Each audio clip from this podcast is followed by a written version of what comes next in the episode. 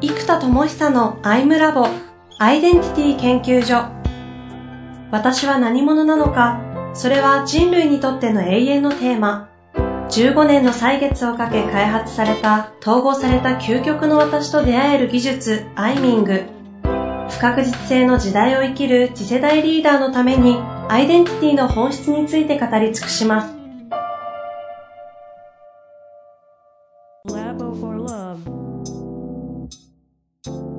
こんにちは、遠藤和樹です。生田智久のアイムラボアイデンティティ研究所。生田さん本日もよろしくお願いいたします。はい、お願いします。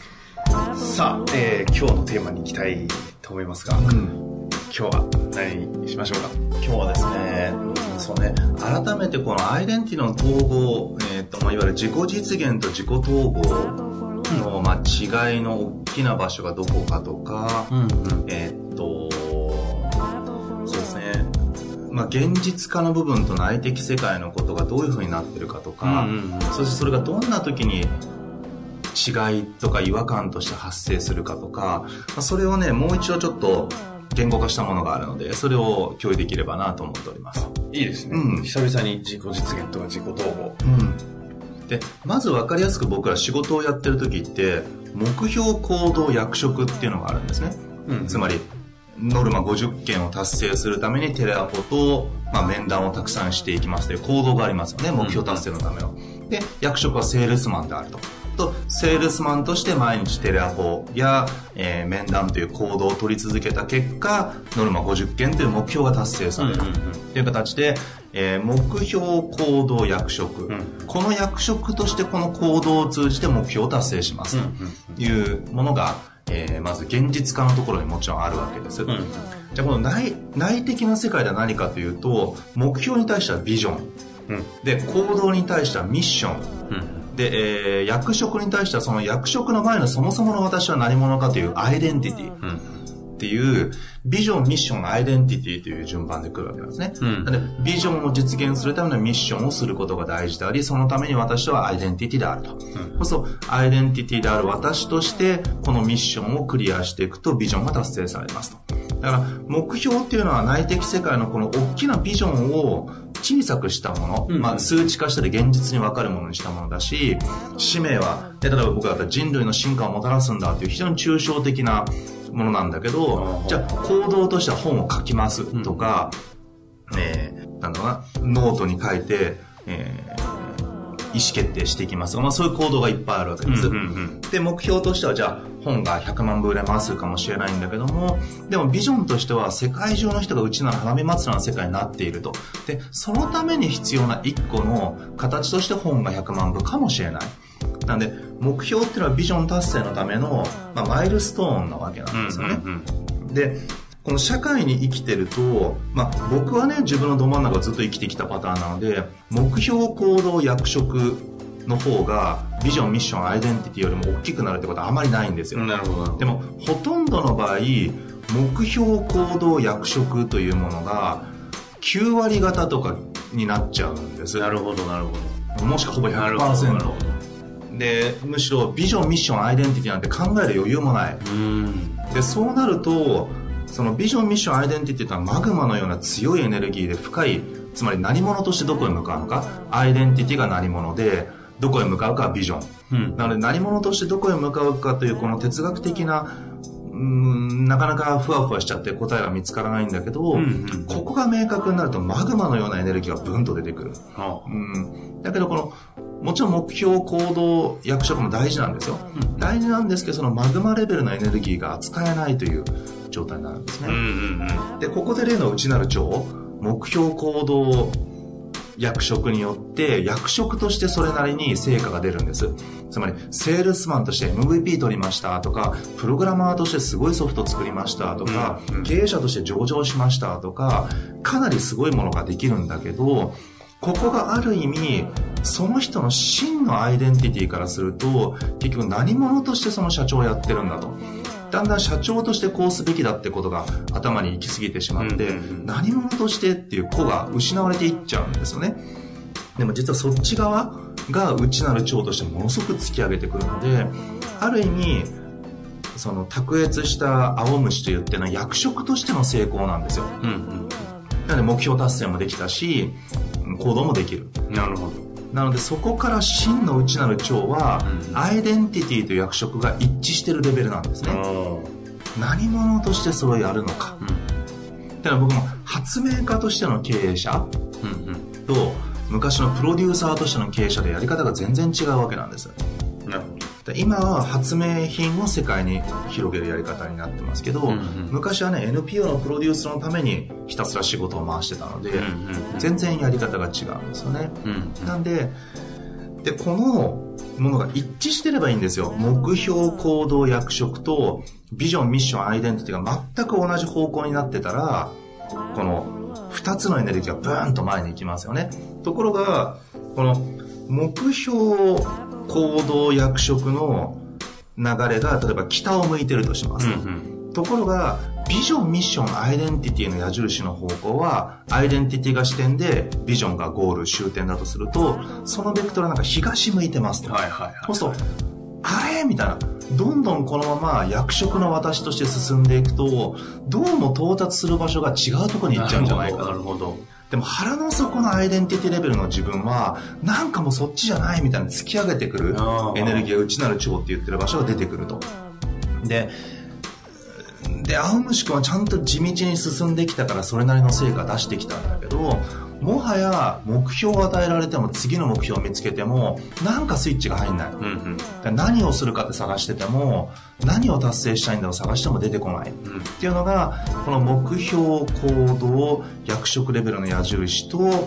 えー、ビジョンミッションアイデンティティの矢印がこうずれちゃってるって状態なんですね、うんうんうん、でここでまず違和感が出るんですが、うんうん、でで内なる長がブーンと出てくるとそっち側を選びたくなってる、うん、ただし面白いことにこれ僕は統合っていうテーマをずっと扱ってるわけなんです、はいはい、で一見これは、えーと、相反してますよね。矛盾です。うちなら本当の自分は東に行きたいのに役職としては北を歩いて、うんうん、北に向かっている。でこの葛藤が出てきて、うん、進めば進むほど分離がでかくなるんですよ。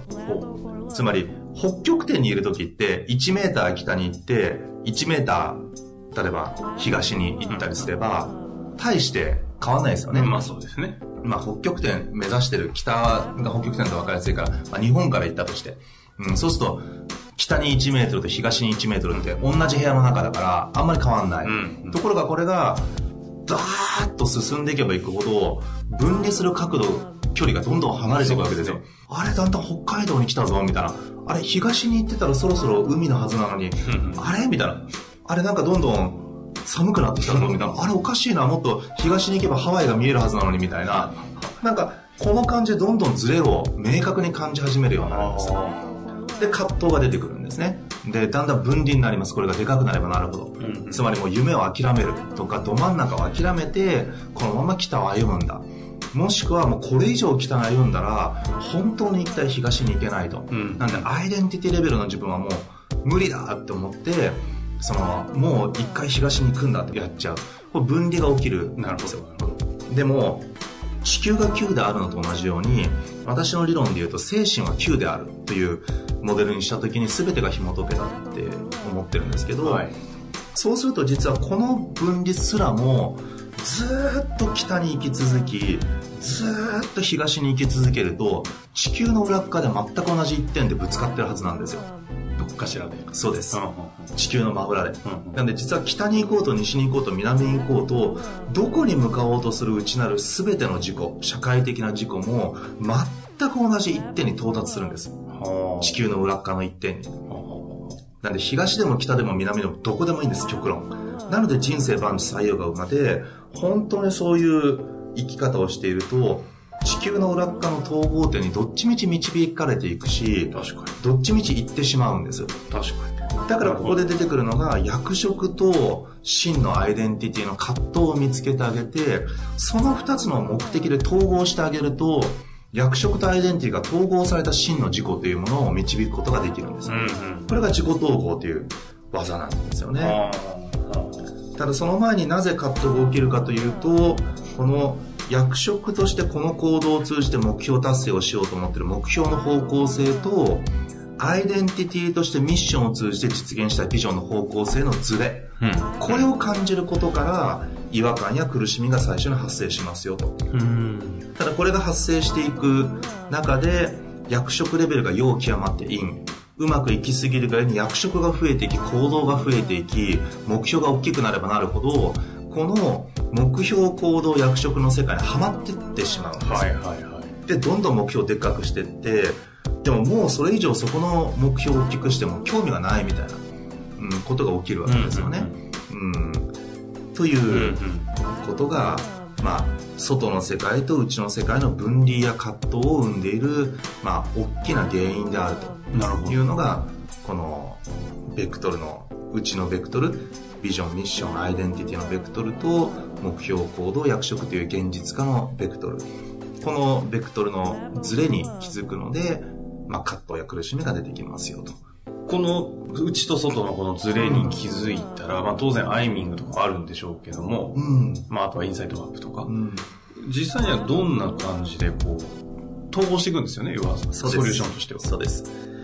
で統合じゃないやり方っていうのがえっとつまり陽の強化と陰の克服なんですね、うんうん、だから例えばどちらかを陰と置く。例えばもう目標に向かってる自分は違うと思ったら陰だと決めてえー、それをやめていく、克服していって、陽だと思ってるのが真の自己を歩むんだっていうのが陽だと思ったら、陰の克服、陽の強化をするアプローチになりますね。うんうんうんで、今度逆で、いや、現実を作ることが用であると。うん、でね、なんかふわふわしたアイデンティティとか自分探しとかしてるから、こうやって悩むんだと。うん、じゃあもうこれ一回割り切ってしまえと思って、えー、自己探求してる自分を陰と置き、うんうん、現実を邁進する自分を陽と置いたら、その陰の克服と陽の強化で、まあ、自己探求する自分を克服したり封印してしまって、うんうん、えー、目標達成に邁進できる自分を強化していくっ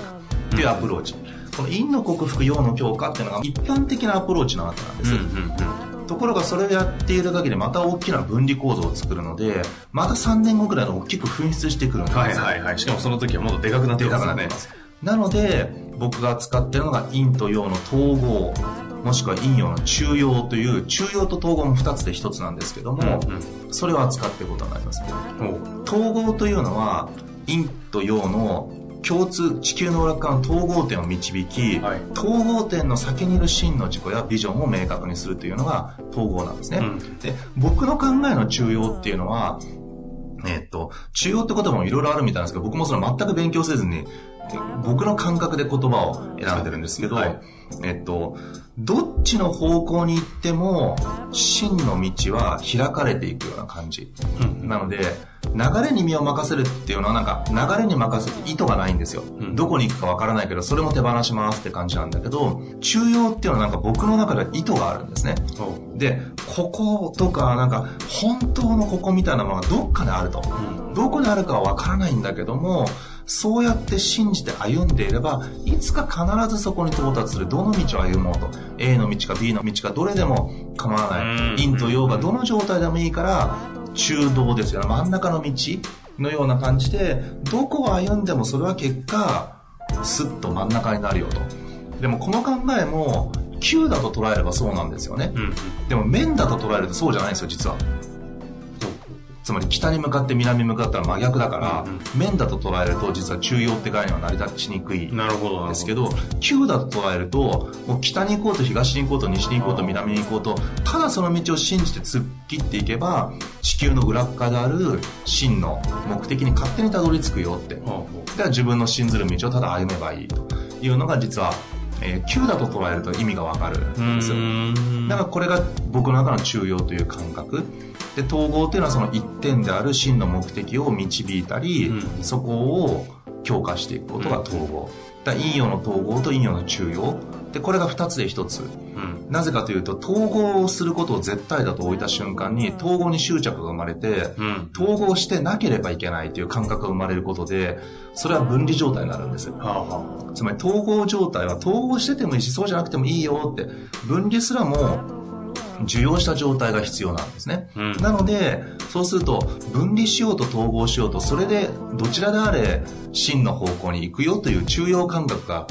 セットである必要があるんです。はあはあ、で中庸感覚であるためには、統合点が分かっているないとできないんですよね。なるほど。統合点が分かってるからこそ、その世界にどっちでもいいよどっちでもいけるって分かってる。だ統合が中庸を生み、中庸が統合をちゃんとキープできる状態を作るので、この実は統合と中庸っていうのは2つで1つ。あえて陰と陽に置くのであれば、僕の感覚では統合がより主体的に導いていくので陽のエネルギーで、中庸がある意味手放すようなエネルギーなので陰っ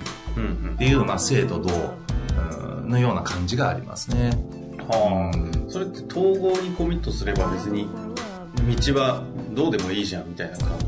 そうです。つまり統合にコミットすると最初は統合のためにではどうするかでブワーッとまた行動力を上げて、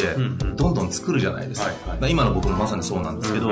統合的世界を用と置いてるので、そこに向かってガンガン動くんですが、動きすぎるがゆえの因もいっぱい起きてくるんですよね。うん、実は、もっと仕事をしない方がうまくいく可能性だって十分あるんですよ。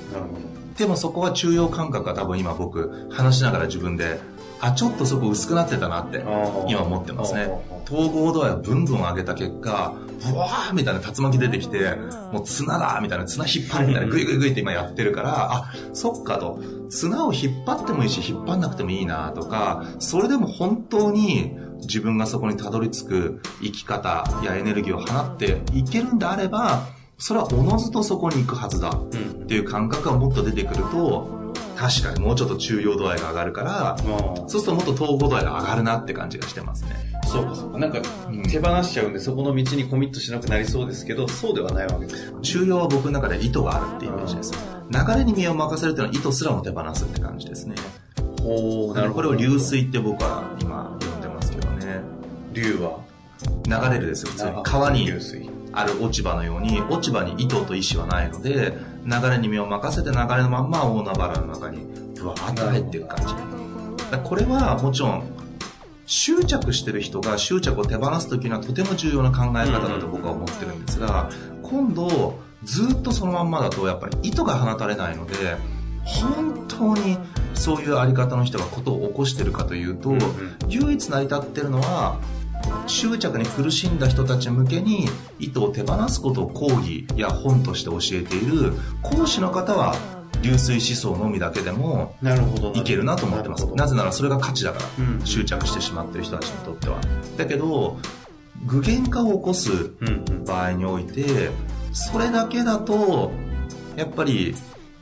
本当の大きな流れの中に身を投じられないのと大きな流れがパッと来た時に、それとズレが出ちゃってずっと流れてっちゃう。うんうん、つまり、流されてしまっているということも起きる。だからある種運命の流れに流れされちゃってる感じ。流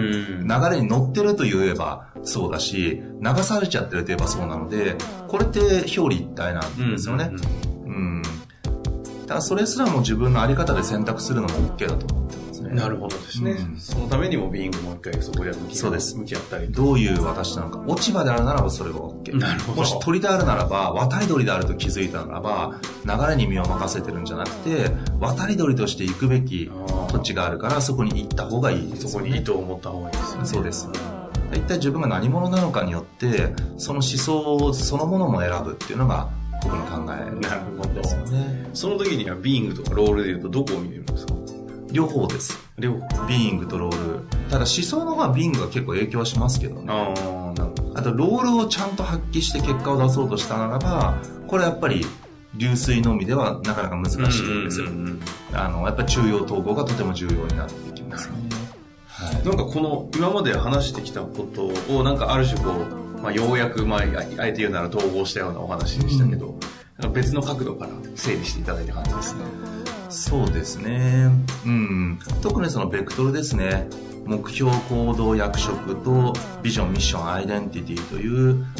深いエネルギーと現実化のエネルギー。うんうん、この2つのベクトルのズレを統合していくっ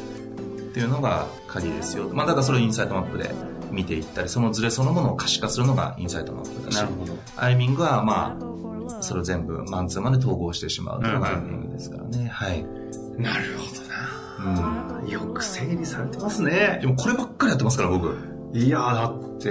今日でですね、65回なんですよ。ああ。だいぶやりましたけど。そうですね。当時なんて、ロールとはなんだみたいなね、うん、ところとかやってた中から言うと、本当になんかどんどん広がって、当時なかったですよね、ここまで。そう、この辺はね、オムニ思想って僕が呼んでる、思想のベクトルにいろいろ人それぞれ、なんか、癖があるんですね、うんうん、なのでポジティブ思想の人って何でもかんでもポジティブな方向にベクトルを持っていくから、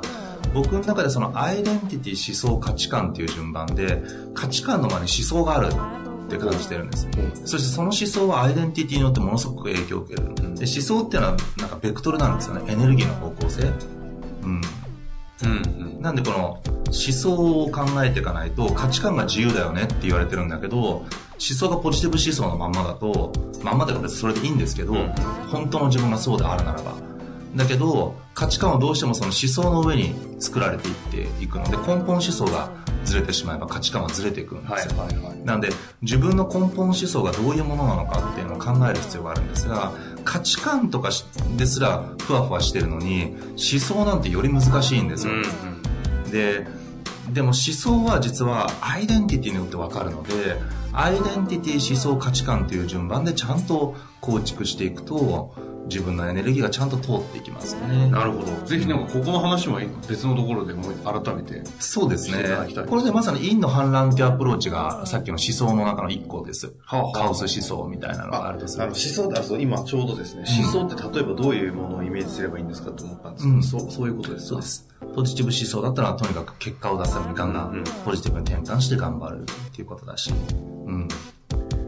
なるほど。思想ってじゃあある程度変えられますよね。その、選択できます。選択できるという言い方がいいですね。そうです。どれもいいんですよ。流水思想も中庸思想も統合思想も全部いいんですけど、どれをどう扱うか、もしくは全部を同時に扱うことも、思想というものが縛られたものだと捉えなければ、あの、ベクトルだと思えば、うん、ね、方位自身を全方向に使えるように、うんうん、ベクトルだと思えば使い方次第なんですよね。なるほど。うん。思想がベクトルであると。うん。そうですね、言われてみると。うん。なるほど。はい。本当に進化されますね。発明家だからこればっかりやってるんで、ね。いやもう気持ち悪いぐらいにここの世界がなんかもう広がってきますね。なのにまだ本書いてないからね。早く書いてくださいよ。いやだから多分このアイムラボが唯一、はい、この吐き出す。リアルタイムでどんどんコンテンツが出来上がってるから、ね、多分僕は本書くとしても自分でもしかするとこのアイムラボを聞きながら体系化するかもしれないですよね。うん、いいですね。はい。まあ、それで言うと最最先端はこれを聞いていただくのが一番いい。もうそうですね。アイムラボが常に最先端のところを共有してます。本なんてそれで言うと2、3年後に出てくるようなもんですよね。うん、まあ少なくとも全部今体系化しようと思ったら、事業を始めちゃったからね、はい、事業を始めてなければ多分、1、2ヶ月フルコミットすれば、その、ないものを作るんじゃなくて、あるものをまとめる作業になるから、できるんですよね。ただ、ちょっと事業を始めてしまったので、その金でどこまでできるかわかんないけど、でもね、これもね、発明家魂的なもう最優先で作りたいんです自己統合の本。ぜひ、それは心待ちにしております。頑張ります。本日もありがとうございました。はい、ありがとうございます。